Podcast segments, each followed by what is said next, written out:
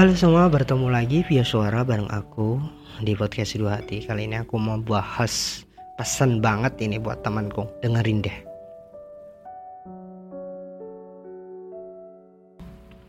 Kali ini aku agak serak dikit bawain episode malam ini. Aku mau bawain episode berjudul kita nggak pergi sih, cuman sekedar pamit. Jadi mungkin buat teman-teman yang ngerasa mau putus asa. Coba dengerin ini sebentar. Aku pamit ya. Nggak usah khawatir. Aku pergi bukan karena kamu bikin aku kecewa atau sakit hati kok.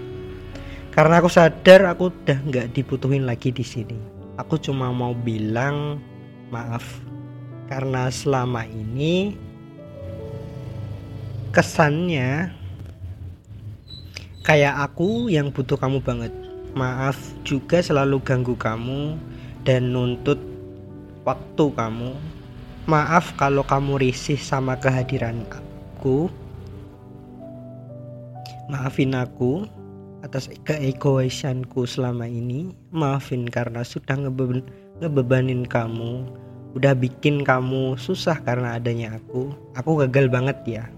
Gagal jadi apa yang kamu mau Aku tahu aku jauh dari kata sempurna, jauh dari kata yang terbaik. Makanya kamu kayak gitu sama aku. Tapi nggak apa-apa kok.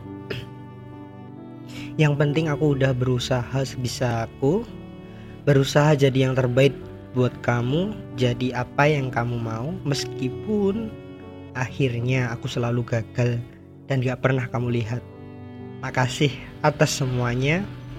Semoga kamu bisa dapat yang jauh lebih baik daripada aku yang bisa bikin kamu bahagia, yang sayang sama kamu, melebihi sayangnya aku dan keluargaku yang ku kasih untukmu.